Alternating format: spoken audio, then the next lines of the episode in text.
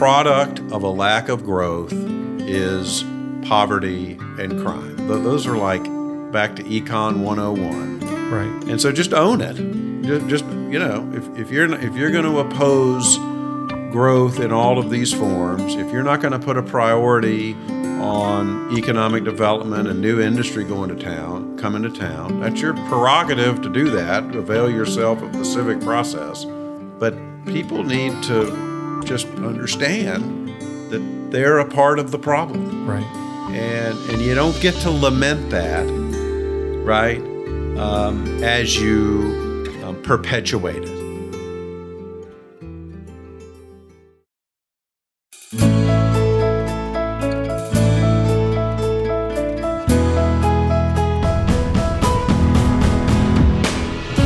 From Fiore Communications, it's How I Got Here, a show of inspiring stories from Tallahassee area leaders, business owners, and neighbors. All the challenges, opportunities, inspirations, the twists and turns of life that led them to where they are today. Everyone has a story worth telling, and I am really grateful that we get to bring a few of them to you. I truly have been changed by my conversations with these amazing people, and I'm confident you will be too. I'm Dave Fiore, and in this episode, I speak with Skip Foster, former publisher of the Tallahassee Democrat, popular weather hobbyist, and creator of the Fanatical Middle News blog. He is a lifelong journalist, husband, and father of three who values respectful and nuanced discourse, which makes him a popular and trusted facilitator of important community discussions. A Florida native with strong Carolina roots, Skip is passionate about sports, leadership, the value and role of journalism, and as you've already heard, how responsible growth is the only real answer to our community's ongoing battle against crime and poverty. We started our conversation with how he would describe himself today. Uh, I'm a curious guy. I like to know about people, I like to know about things, I like to know why things work or don't work.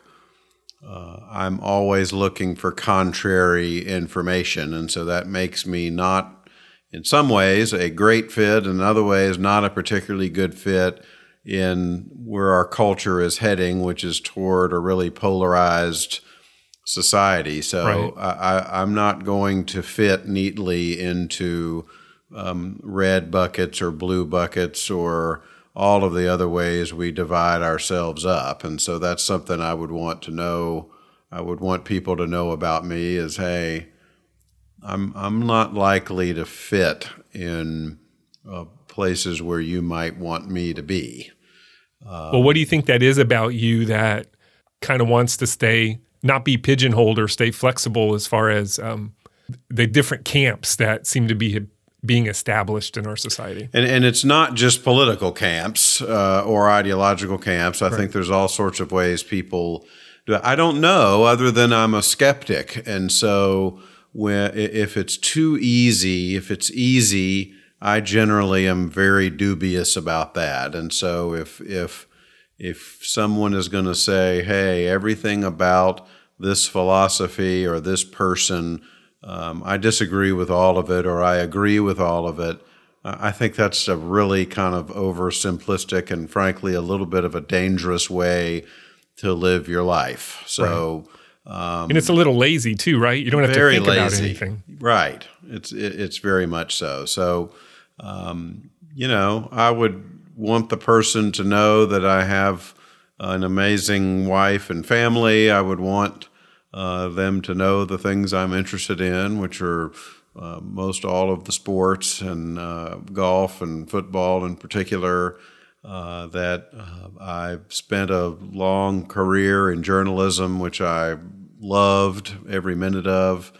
Uh, not the journalism part, the leadership part, the marketing part, all of that stuff and that I worry about my old field um, a lot. And and the impact the decline in journalism will have on the republic. And you know there are a lot of people that'll laugh at that but i, I think that's a real thing. So i know you were born in lakeland mm-hmm. right? I too am a product of imperial polk county. Oh my gosh. I grew up in haines city. All right. So what was it like growing up for you in the lakeland area It was just a very typical childhood. I mean, we, you know, we had a grapefruit and an orange and a tangerine tree in the front yard. Right. And I didn't eat any of them, right? I mean, when they're plentiful and, you know, you don't want it. And then when you don't have it anymore, you wondered why you didn't eat all of that stuff. Right. Um, I went to public schools uh, that were,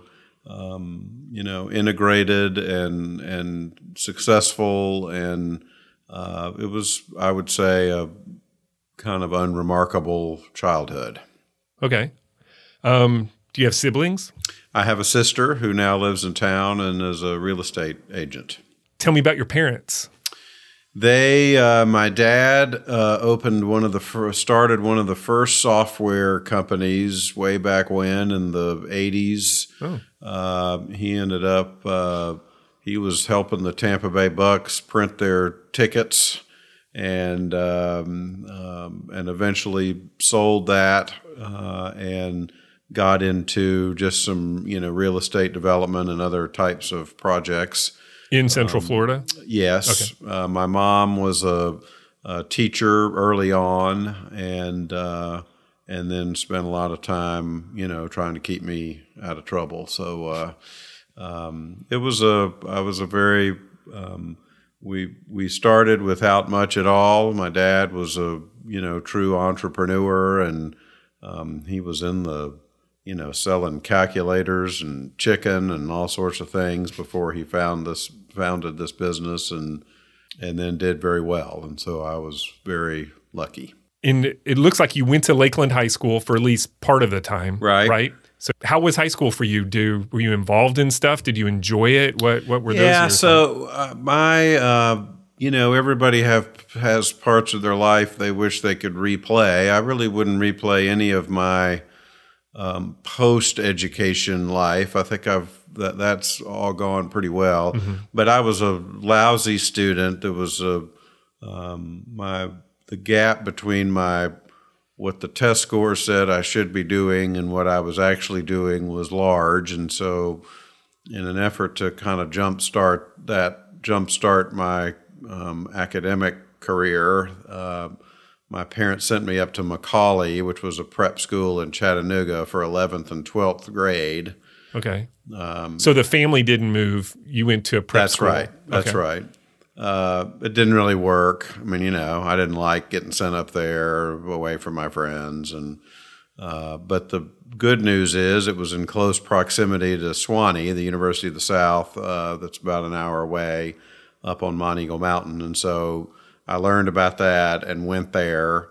Still didn't really get my act together till my junior year when I kind of figured it out and that's where I met Dina, my wife. That's where I got into journalism for the first time, writing uh, sports for the Sewanee Purple, the student newspaper there, and that's still doing great work. And that was it. All right. So I'm not going to let you go through that whole period quite that fast. Oh, so well, I tried to fast, hit the fast forward. you button. did, but yeah, I'm gonna I'm gonna pump the brakes on that. So what was going on? Do you think? I mean, obviously you messed up by doing well on the tests, right? To show that to show that you had the capacity to do that. So what was the disconnect between doing well in school and and you know obviously having the the ability to do well on the test? The knowledge was there. It seems like. Yeah, I was just uh, well. I mean, that you know the tests were more aptitude, you know, I guess IQ type stuff. Um, I was just lazy. I mean, I was just lazy. I didn't really know how to study. I just didn't take advantage of what God had given me, which was certainly nothing I had earned. The the the gift part was there, the work wasn't, and I just needed to learn how to work. Um, so So what flipped that switch for you in college?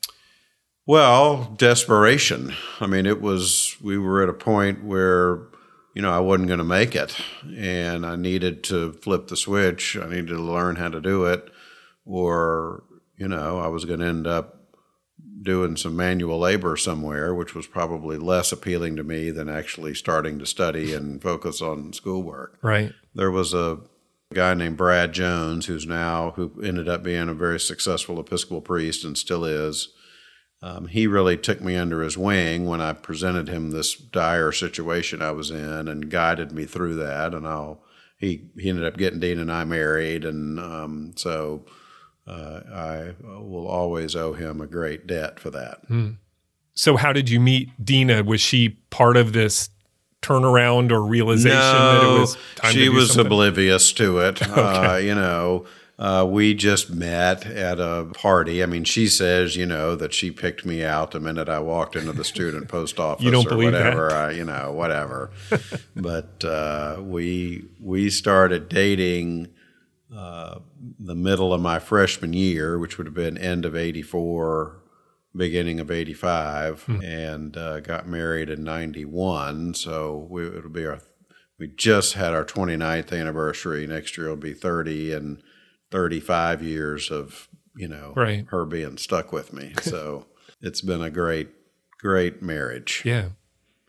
So, how did journalism come into the picture? What made you interested in pursuing being part of the paper there? Yeah, so it was really sports was what I was interested in, and uh, the ability to go, you know, to write about sports. It was more about the sports than the writing. And then I realized that I love the writing too. I, I had done some stringer work for the Lakeland Ledger, I guess, while I was in 10th grade, while I was still in Lakeland, you know, covering some of those great little um, Polk County and and nearby, you know, Fort Meade and Right. and little outlying high school basketball games. Uh, but it was the sports that got me interested, and so um, and so that became an obvious place for me to start a career. After Sewanee, I drew a line from Texas to North Carolina. I knew I wanted to be in the Southeast and just applied to every sports writing job that was open there. And the two that were open were Burlington and Hickory, um, both of them paying $270 a week. And I think I got Hickory to go up to 275 and that's why I chose uh, the Hickory Daily Record. Okay. Um, so that was uh, that was the first some job. strong negotiating there. Oh yeah, it was. Uh, I brought my attaché with me, and All business. right. So, your first job was writing, uh, covering local sports? high school sports at the Hickory Daily Record. So that was an afternoon paper. So the schedule there was lovely. You would go cover an event at night. Right. You would either come back and write it, or you would just go to bed and, you know, knowing that you would need to be in the office at, you know, four or five in the morning. So the paper got printed late morning and delivered hopefully for the lunch crowd in the afternoon. And so uh, that was a lot of times the the days were split. Right. So you you know kind of have the afternoon off, but you'd work from five to ten, and then from five a.m. to eight a.m. or whenever the paper got out. Right. Not not a great lifestyle for a um, twenty-three year old. No. So, did you enjoy the job? I mean, other than the weird schedule, did you enjoy covering local sports? I, I did, um, and then um, I, I was only in Hickory for six months. I got recruited to come down to Gastonia uh, to work at the Gaston Gazette under a, a guy named the sports editor there was David Poole, who passed away years ago. He ended up becoming one of the really iconic NASCAR beat writers. Um, and so um, that's a name some folks might recognize. And so I started out doing high school sports there. That was a staff of seven in Gastonia. My guess is now that's a staff of two. right. Um, and so I started off doing high school, but that but it was an amazing time. Gastonia was a Charlotte suburb or a pseudo suburb, one county away west of Charlotte.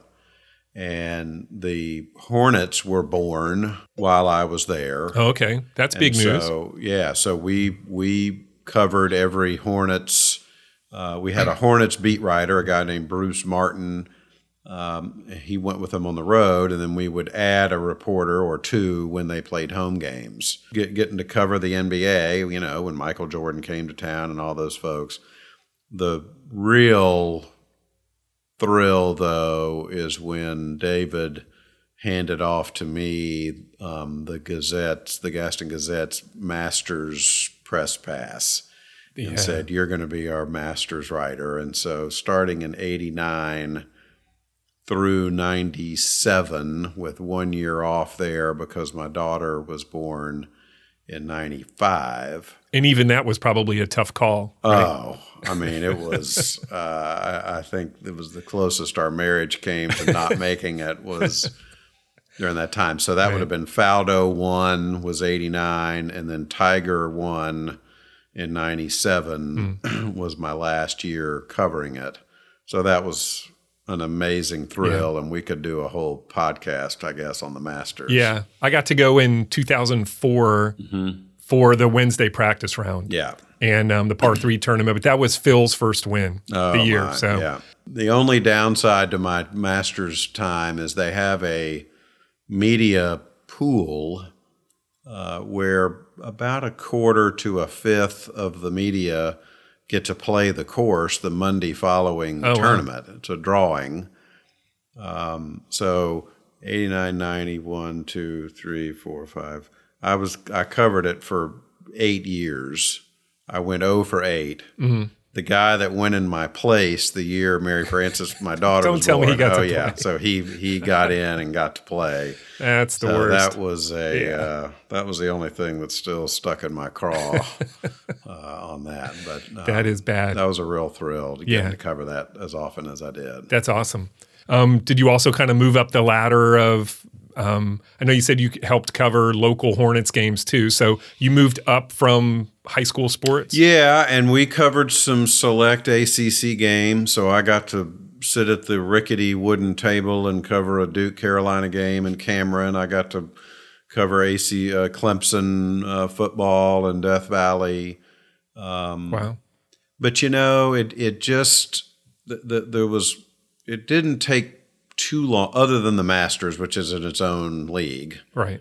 it didn't take too long for me to figure out this was not how i wanted to live my life right so counting on D- Dell Curry to say something interesting at 10 20 p.m and then transcribing that and writing a game story in 45 minutes. I mean, that was just not. It's when the the uh, the leadership bug started to really Okay. um, show itself, which I didn't know I had. And again, I it's important for me to say about a, a lot of these things.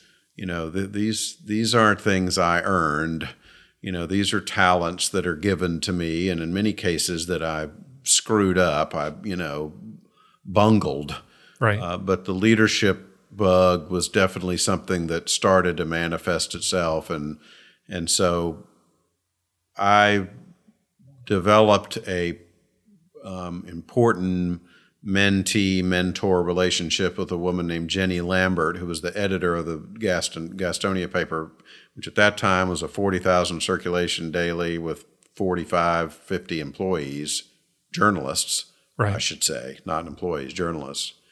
And she started to really guide me through a process of getting into management. And so that started out as being the assistant sports editor, the you know, which felt like I was a you know cabinet secretary. It was such an important title Right. and and then I eventually moved over to the news side. I I had, I had this ability to design news pages really well. I don't know where that came from. I have no idea because I can only make stick figures if you ask me to draw Right. something artistic. And then eventually became the number two, the managing editor of the Gazette, the num- which was the number two person behind Jenny um, in the newsroom. And you know, I, so I became managing editor in '92, right after we got married. So I was 26.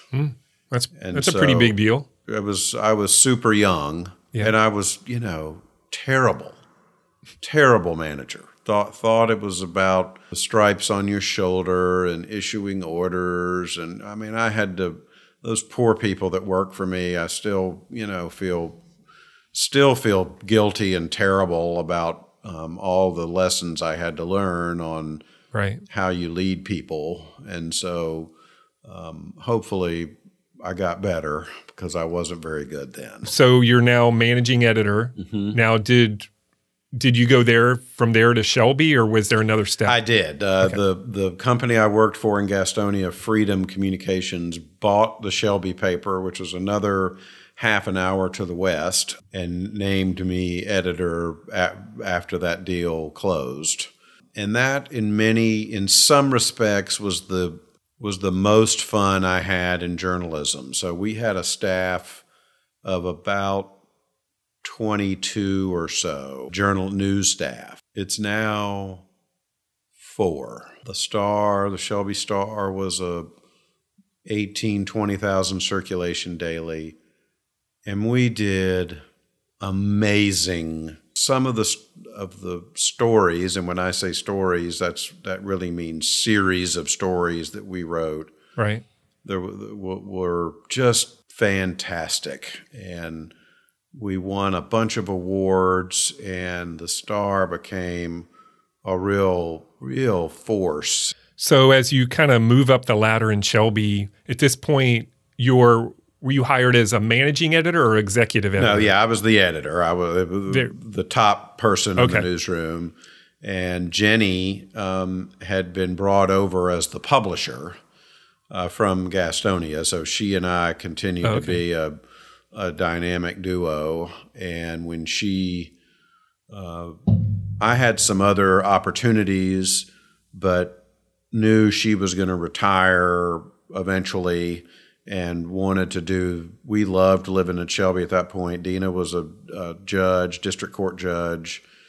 And so when um, jenny retired they made me the publisher of the star. So you were the Jimbo Fisher of the Shelby yeah, paper. that's right. Yeah that's right. Publisher in waiting. Publisher in waiting. right. Yeah. that's funny. I don't talk as fast as jimbo though. No, you definitely don't.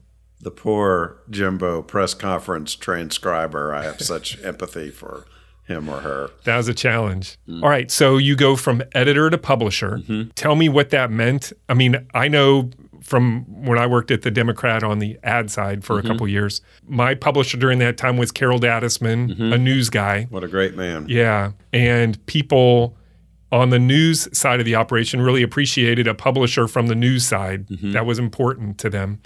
So I just wanted to to see what your thoughts were on becoming publisher and then learning I'm sure you had some exposure to it, but the reality of running the paper as a business alongside Yeah. with keeping the news operation going. How did how did you handle all of that?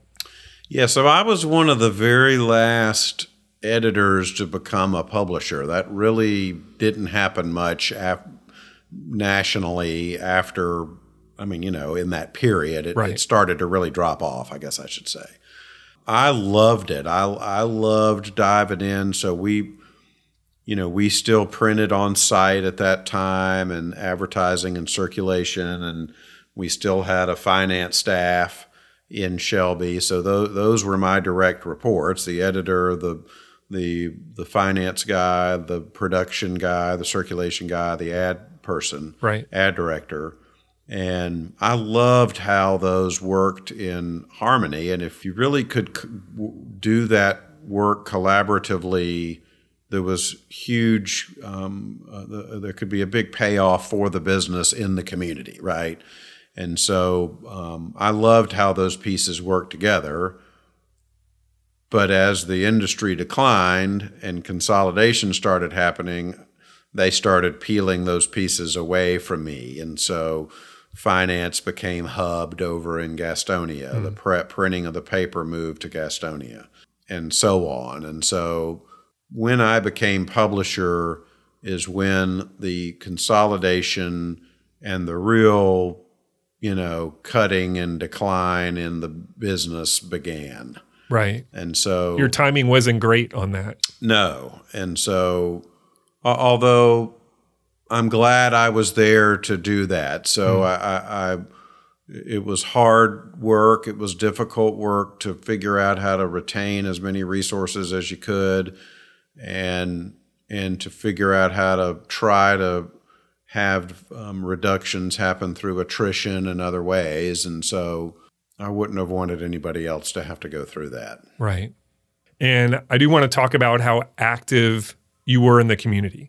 Um, a member of the Shelby Rotary Club on lots of boards. The United Way presented you with a Lifetime Achievement Award there. What did that mean to you first to be so plugged into the community, part of it in your role, and then to be recognized for that? Tell me about your role in the newspaper and how that all fits both professionally and personally to being so connected to a community like that. Well, what what worked so what what energized me was when an organization was uh, w- wanted me not for my title or for a rubber stamp, but really because it was a vibrant, open to change type organization. And so that was the United Way. Right. Um, it was run by a guy named Tom Hassel, then a guy named Bill Hooker, and and I was, you know, allowed to say, why do we do it like this, and to ask that question. And we ended up asking that question and really changing things, and really changing things for the better.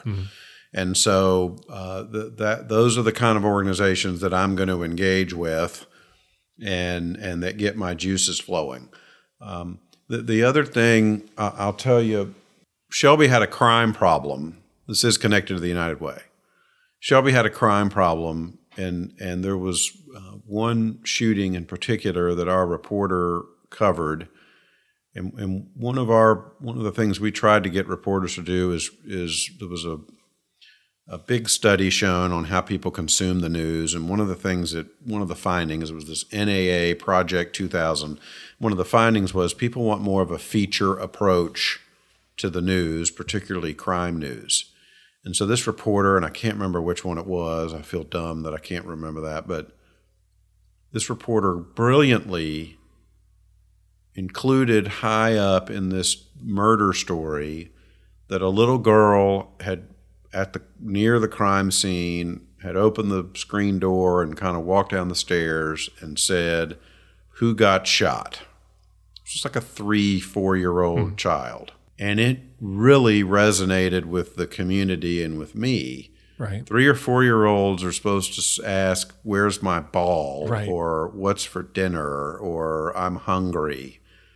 And so for for the, a child that young to be so familiar with people getting shot Right. that they knew what the crime t- scene meant. So we huddled together and said, maybe we can't solve the crime problem, but we can write about the impact of crime and other things on children. And so we made that a real focus. And one of the things that we discovered was that there was a lot of helping agencies there to help children, but not enough helpers. Hmm. And so we pulled a group of community leaders together and ended up creating a, an event. It was it was poorly t- titled "Connect, Commit to Change," but it basically became a volunteer fair where the 50 or so agencies in town, private, public, whatever, nonprofit, that were doing things to help children Right. could set up a booth and put up a display that says, hey, we need mentors or we need laptops or we need people to come build a new handicap ramp hmm. at our or whatever the need was and then people could come and they would fill out a commitment card. Well we ended up getting hundreds of these commitment cards and we would publish them all the names of the people and what they were going to do and that was something that was partnered with the united way. Well you know that was pretty cool. Yeah.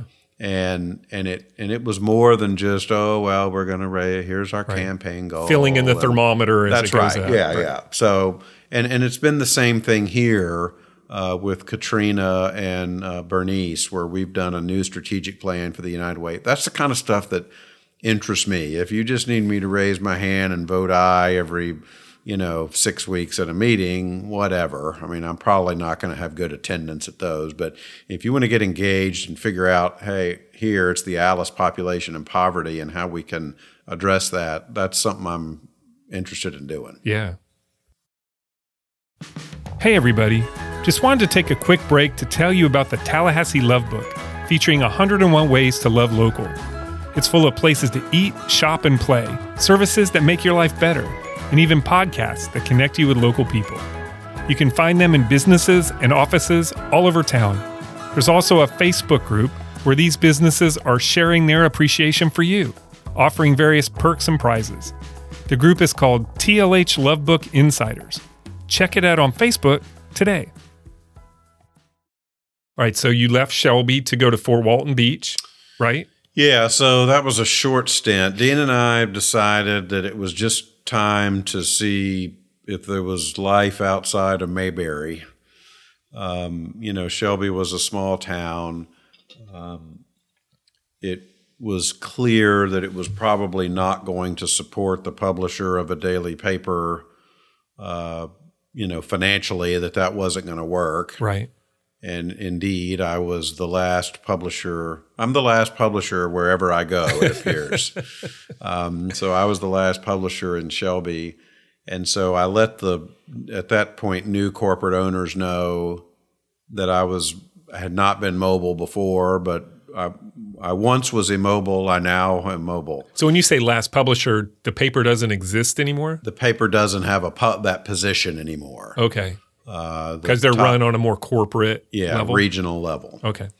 Um, and the same is true with the Democrat. There's not a publisher. There won't be one, um, as far as I know. Okay. They're not going to fill that position.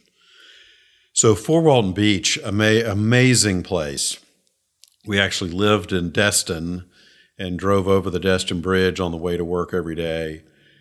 And, you know, Shelby, I said Mayberry, Right. you know shelby's a place where you move into a neighborhood and and for whatever reason you know you're eating banana pudding for the next month because for whatever reason that's the go-to welcome to the neighborhood gift right right. And if there's any crime, it gets nipped in the bud. So, fort walton take care of that. beach uh, the most one of the most transient places in the country so the military people at Eglin are coming in and out of there. The snowbirds are coming in Sure. and out. The retired military, and so you move into a new neighborhood there, and somebody looks out the window and says, "Eh, they'll be gone in a couple of years. Why go to the trouble?" Right. And and then they say, and if they're not gone in a couple of years, we'll be gone in a couple of years. right. And so it was very sandy soil in which to put roots down in a place where, you know, for a family that came from a place where going to the grocery store was a three hour siege of shopping and talking with all the people that you knew. And so Gannett called me and was recruiting me for Pensacola. And I- you know, that's kind of same kind of place, right? Right. I said to them, look, if Tallahassee ever opens up, let me know. So we haven't talked about this, but I was a child of the Bowden era. Everybody in my family went to FSU. We would drive up from Lakeland in the late 70s. Remember Saturday Night Fever, the old Letting rail- the balloons up. letting all- the balloons up, the old rail car, stick. right? Um, and so, Yeah, um, I. I and I still have family here. I had still had family here, and I said, "Boy, if Ta-, and I knew the paper was struggling a little bit, and I said, and that you know, I'm a turnaround guy. I'd much rather, you know, you take on an A plus operation, all you can do is screw it up, but." Uh, so so it did open up and and we did come over here and and I should say that you know Dina made a huge sacrifice when we moved to Fort Walton Beach. She left her judgeship of almost 15 years because Florida has ridiculous r- lack of reciprocity. She had to study for and sit for the bar again and go through the really humiliating process of of getting licensed here. So you're in Tallahassee, 2014. Mm-hmm. Right. Correct. The 10th publisher of the Democrat. You already told me about why you wanted to come to Tallahassee as a city, you know, kind of Bowden Nole fan, all of that. But um, did you know a lot about the city and the paper when you came here? No, I didn't, uh, which was fine because I really like to do my own I have this thing called five questions. So I have two things when I came into the market. I have a thing called five questions that I send to all of the staff members. That was over a hundred, well over a hundred employees at the time, and it's you know tell me about yourself and tell me about somebody else that does a really good job at the paper and what are the who are the three people in the community I need to meet and what's the key what are the key strengths and weaknesses and that that kind of thing. Yeah, that's a great idea. Um, and then the other thing I do is I take those who should I meet in the community and then add to it and and just start meeting people and asking them. So internally, they had just gone through um, a reorganization which is a fancy way of saying a downsizing in the number of people in the newsroom in particular. The, you know, morale was not great. And the best way I can explain what I needed to do is we, we when we lived we lived briefly in a town called Kings Mountain when I was in Gastonia and Dina was in Shelby. And there was a circle we would walk around and we would stroll Mary Frances and she was fascinated because of Goodnight Moon with the moon. And so she would always be looking for it and so trying to find it in the sky. Sometimes we'd do in the evening. And you'd have to kind of take her head, which I'm doing right now, but you can't see, and turn and point it towards the moon so she could see it, right? Right. right. Pointing doesn't help. What I needed to do was get our folks to focus on all that we could still do, which was a lot. So I needed to turn their head to the positive space of, hey, we've still got 25 journalists in this newsroom. We've still got all of these ad people. We've got a lot that we can still do. Um, the other thing I was able to do is move some money around and backfill some some positions that we had lost that we didn't need to lose. So one of the things when I started with Gannett that people said is, "Oh, you know, how are you going to deal with that big bureaucracy?" Well, the way most people deal with it is they just surrender to it.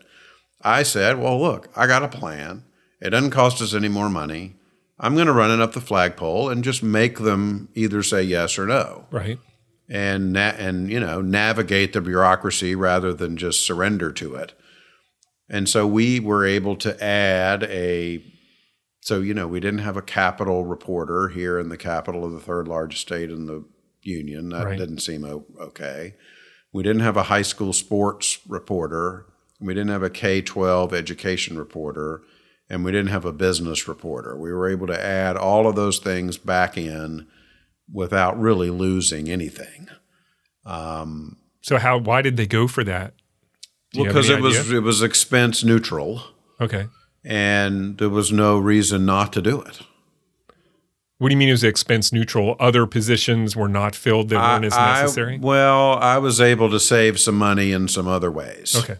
And so and so that was an important signal to the community.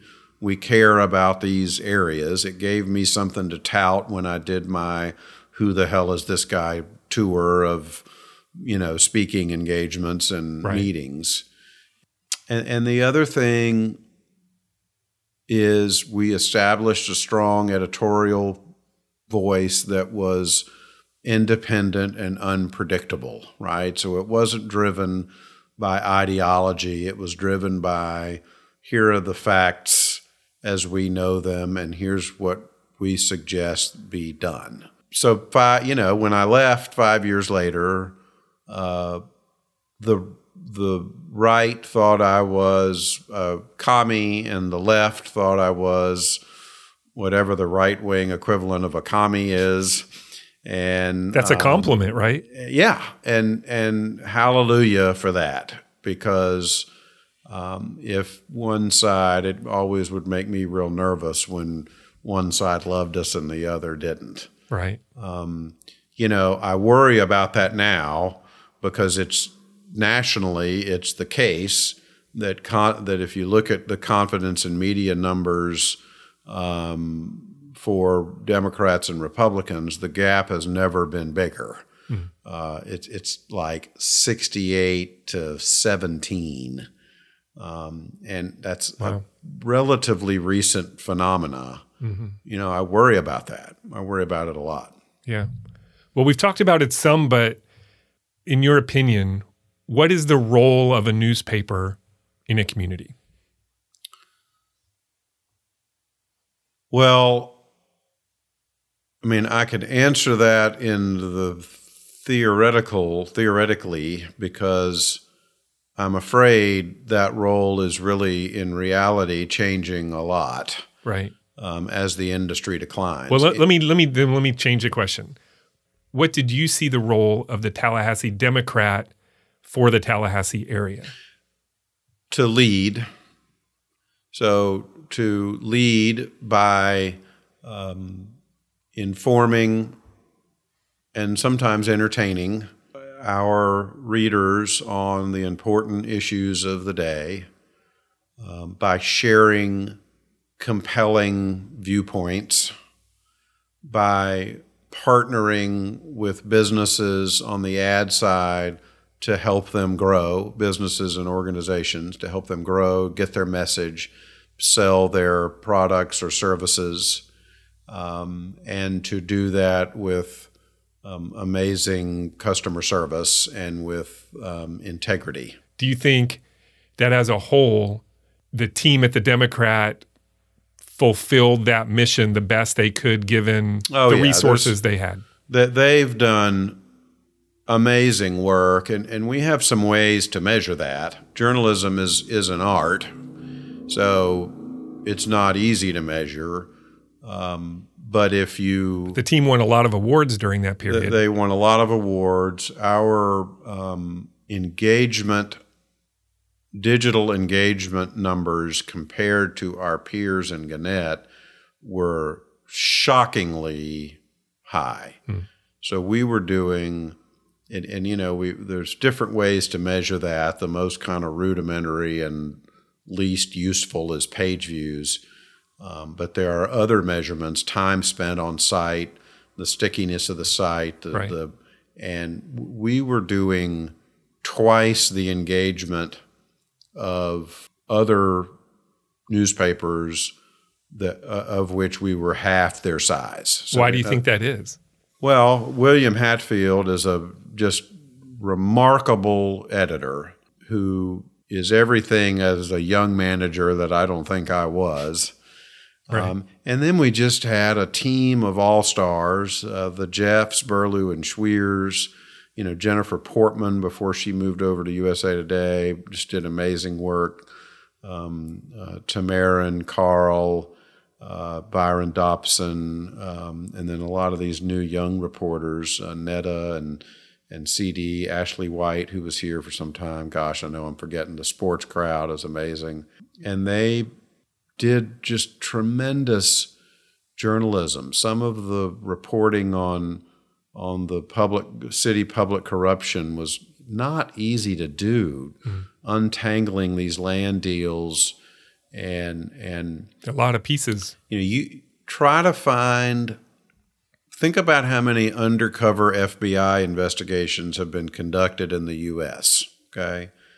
Now go try to find one where the agent's activities were outed by a newspaper. Hmm. And there was extensive reporting on who they met with and what they did. It just doesn't happen. Right. Um, and yet we were able to to do that. Um, so, uh, and, and then of course there's luck, right? People don't want to talk about luck you know, we had these unbelievable stories. Markel. I mean, are you kidding me? It's right. you know been on Dateline. It seems like every other week. Mike Williams. Um, Mike the Mike Williams yeah. case. The uh, everything that was going on at FSU with Jimbo and Taggart and all of that kind of stuff. Yeah. The Hermine and Michael. Um, so, uh, but uh, responding to those, so we, we kind of made a commitment on Michael. Hey, we're, we're going to go to these places nobody's heard of, right? Donaldson, Georgia, and little towns that we had to strain to find on a map. And we're going to tell those stories, uh, sometimes just heart wrenching stories of, of the pain that they went through and, and really document that. And so, well, that follows your philosophy back to the the children in Shelby, That's right? right. The crime, Yeah. right? It's Yeah. putting a face on it, Yeah. making people feel it, not just the statistics and the right. you know the reality of it. I think we've, I'm not sure we did as well on that here. You know, Tallahassee's a different, I think the crime issue here is different. And I, I wish we had been stronger editorially on some things that I think feed into that. Before you left the Democrat, and now you um, have always been very engaged in community conversations, Mm-hmm. whether with the chamber, leadership Tallahassee, the village square. Why is that important to you, and why why do you enjoy that so much? Well, I like being an antidote to the, you know, as we talked about at the beginning, the just kind of ideologically blinder wearing um, discourse that too often dominates our public conversation. So I, I want to um, make sure people are looking at things from all all sides. And so I just think that's important. Uh, I think it should be the role of journalism is to, uh, and particularly when there is a prevailing viewpoint on things. You know, COVID is a great example. Um, I, I'm really drawn to some of the contrary information that doesn't just kind of follow the packs, um, you know, conventional wisdom on things Right. you know, which I brought this over here and was, you know, and I'm wearing it everywhere I go, the mask that I just held up. Right. Um, it's not to say I'm, you know, being stupid about things, but, you know, this is a oversimplifying a pandemic is really short sighted. These are complicated things, and I think it's possible that we know really very little about these things. And so, that and a lot of other issues and local issues, I'm just interested in digging and finding more. Right. Some people today will know you as much from your Facebook page Yeah. as they do that you were publisher of the Democrat. And that is primarily because you are a in you are an invested weather hobbyist. And I want to make sure that is the correct way to represent Mm-hmm. Yes, that, right? yes. Because you're very clear that you are not a meteorologist. no. You don't pretend to be Yes, one. no. You did not stay at a Holiday Inn Express Right. you are a hobbyist, but a very trusted and followed one. So tell me about your passion for weather and where all that started. So it started in North Carolina. A Florida boy moved to a climate where once or twice, maybe three times a year, it snows, and and so that just became. I, and even at Sewanee, I remember I had one of the little uh, NOAA weather radios, and I would listen to the forecast, and I knew what time they would update it, and so I would start listening right around three o'clock. And you know, we got snow at Sewanee definitely every year. In fact, we had a horrific ice storm the winter of my freshman year where it was pouring down rain and nine degrees Wow. and we were without power for a week anyway. But so, um, and that was the so back to North Carolina. That was the dawn of the internet age, and I quickly found that so much of the material that the professional meteorologists were using was available online, you know, for free. Sure. And then I found that there were message boards where a lot of these pros would talk to each other. And so you could really find out a lot about what was going on, the computer models and such. And so I would start writing about it. And two things then kind of became clear.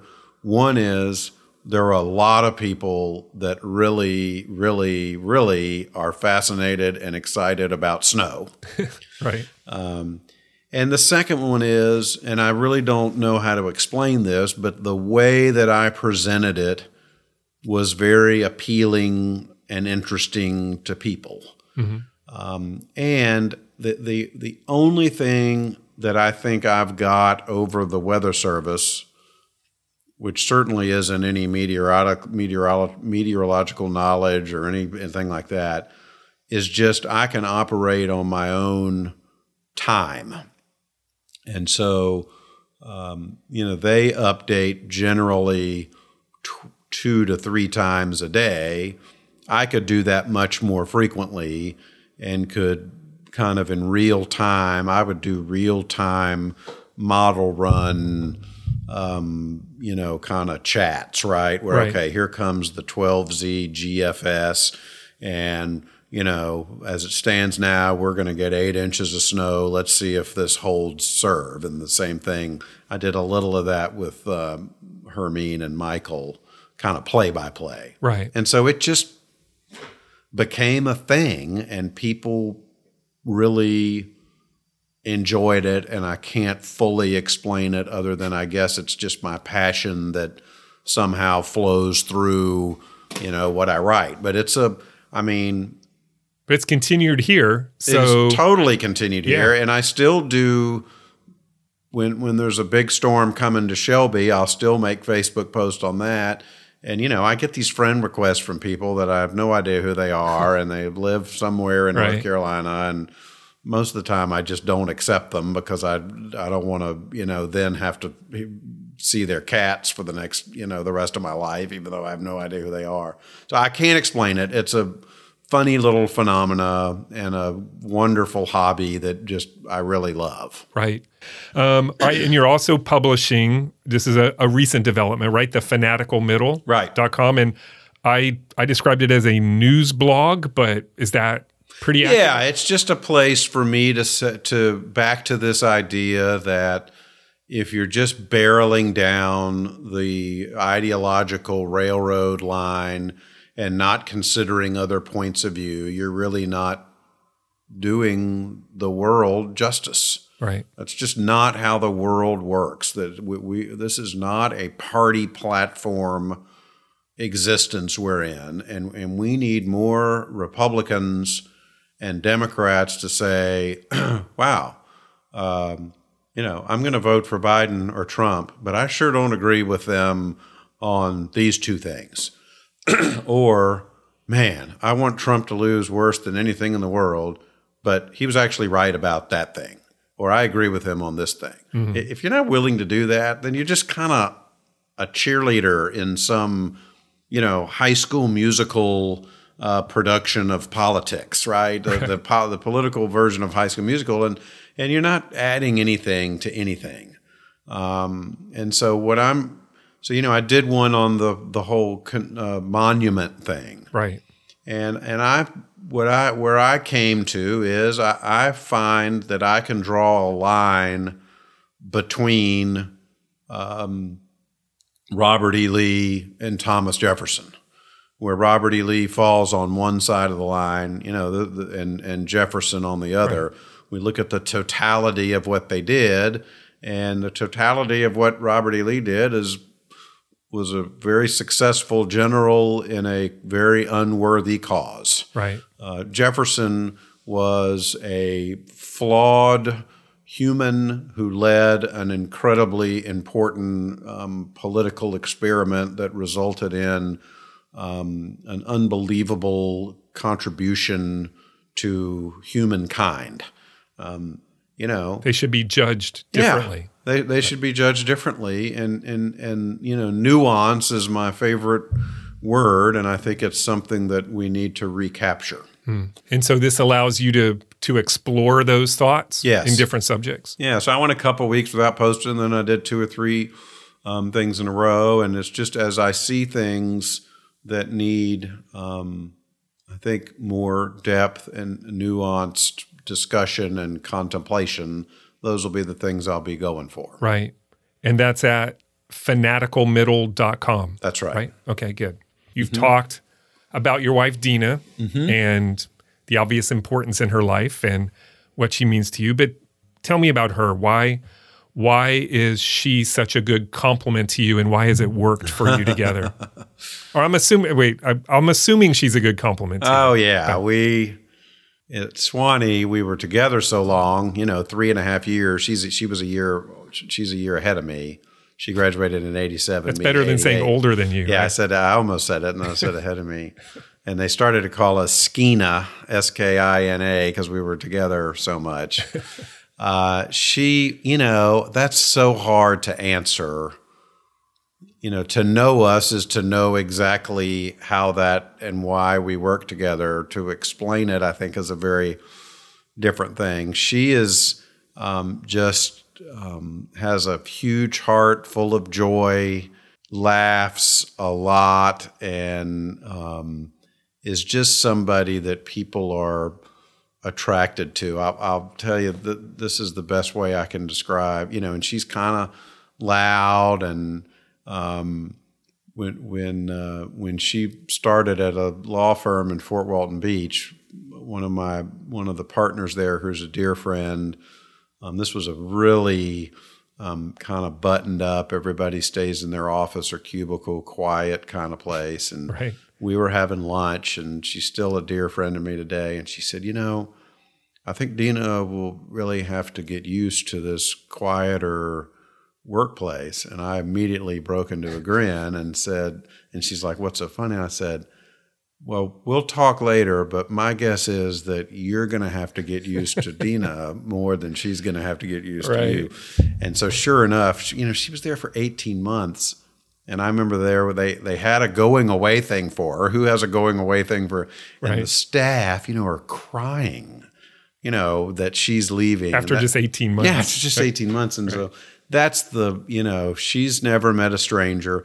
You know, I'm much more dry and and more introverted and, and we're just, you know, we complement each other very well. And you have three children. Yes. Right? Tell me about them. Mary Frances is uh, our oldest. Uh, uh, boy, I'm probably going to mess the ages up here. I think she's 25, and she works at Moore uh, with uh, Karen and Terry R. there, and is um, doing very well, and um, uh, really enjoys that. Uh, she lives in town. Matthew is uh, my middle son. He just graduated from the Dedman Hospitality School at FSU. Great time to be graduating in the hospitality segment.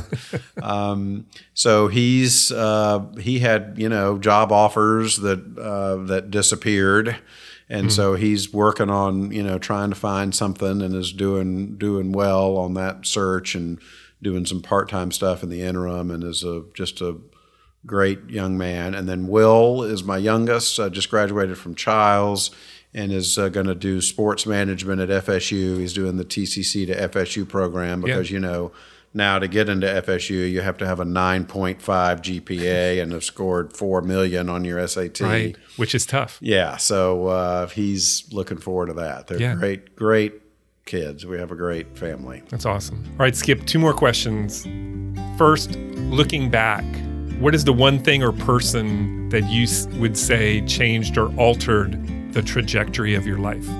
Yeah, so the two people would be Brad Jones. Well, I've already talked about both of them. Brad Jones, who really helped me get my act together in college, and if that hadn't happened, you know, I would have ended up being a plumber or a, what, you know, something like that, which is a perfectly wonderful field, but um, um, not, I think, what I was called to do. So he got me on the right track. And then Jenny Lambert, who mentored me through my jour- journal, most of my journalism career, and prepared me um, to um, be a leader. Right. So um, those two folks. And final question this podcast is named How I Got Here. So we talked about how you got to this point in your life. Where do you think here might be for you in the next three to five years? Well, what what I'm I've started a consulting company. I think I can help people with crisis communication. Um, I think I can help people with marketing strategy. Um, I'm, I'm interested in doing that. Um, I think the, this future of nonprofit news is interesting. I want to learn more about it. I think that there's if for-profit journalism continues to struggle, that's something that I also want to look at. I'm, I'm interested in public discourse, so you know I've always been drawn to the village square, um, and then I have some opinions that you know for this market that I think are important that I want to that I'm starting to talk about and want to talk about more. Do you want to share any of those ideas? Well, yeah, I, I I'm going to speak pretty frankly now, more frankly than if I was at the paper.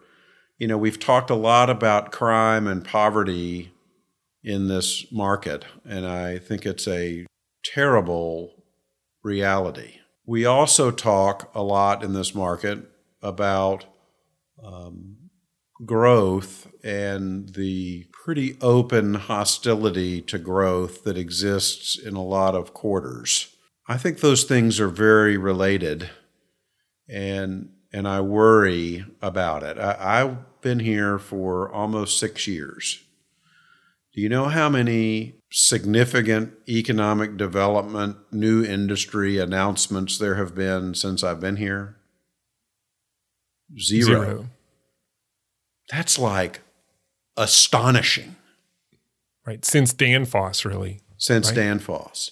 What I want to say to the people who oppose growth and say, I want Tallahassee to be like it's always been a sleepy town. I don't want things to change. I want to be able to walk from my Betton house to Cool Beans to have lunch. I want to be able to get from Killearn to my kid's school without ever hitting a stoplight or ever hitting any traffic. Okay, I get that.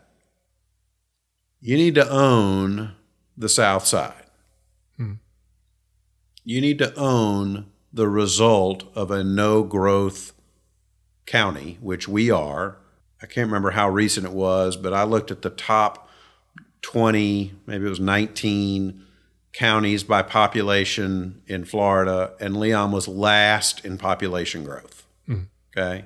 The product of a lack of growth is poverty and crime. Th- those are like back to Econ 101. Right. And so just own it. Just, just you know, if, if you're if you're going to oppose growth in all of these forms, if you're not going to put a priority on economic development and new industry going to town, coming to town, that's your prerogative to do that. Avail yourself of the civic process. But people need to just understand that they're a part of the problem Right. And and you don't get to lament that, right? Um, as you um, perpetuate it. So I, I'm not interested in people who oppose growth at every turn and they say, "Oh, well, what are we going to do about the crime problem?" I'm not talking about you know us becoming Orlando for heaven's sakes, but we've got this amazing resource, this Mag Lab, a crown jewel, a coveted, you know, amenity in, um, uh, that should be the hub of economic development, and we just can't figure it out, and Right. it drives me insane. So, so for me, that's the thing. That's that's the thing. Poverty and crime are the are the byproducts we need to focus on.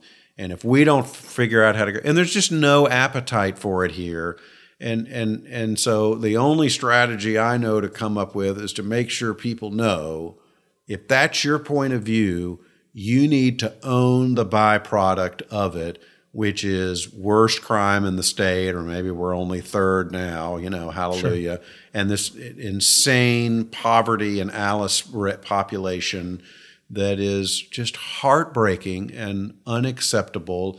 And we'll never solve that by moving the dollars around in the government or the nonprofit sector.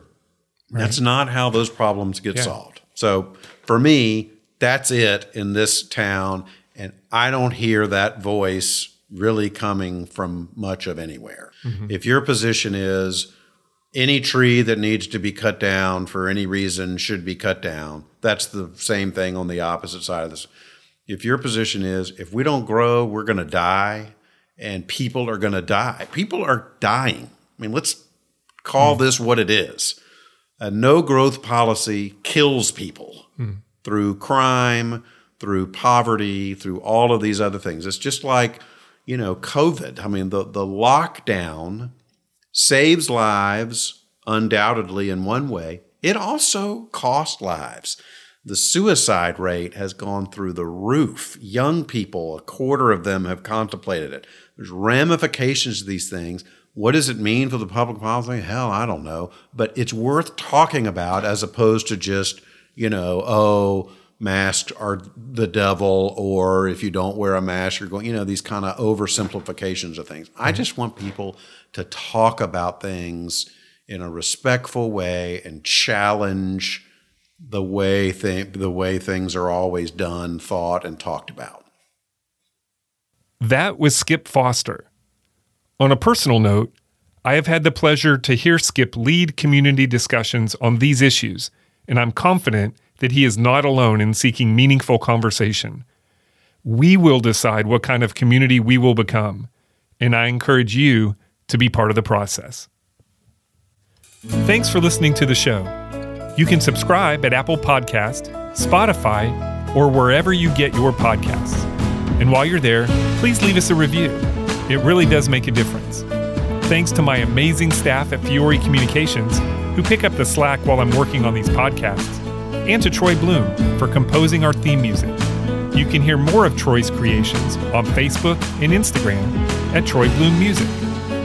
To connect with the podcast or suggest a future guest, follow us on social media or email us at podcast at fiorecommunications.com.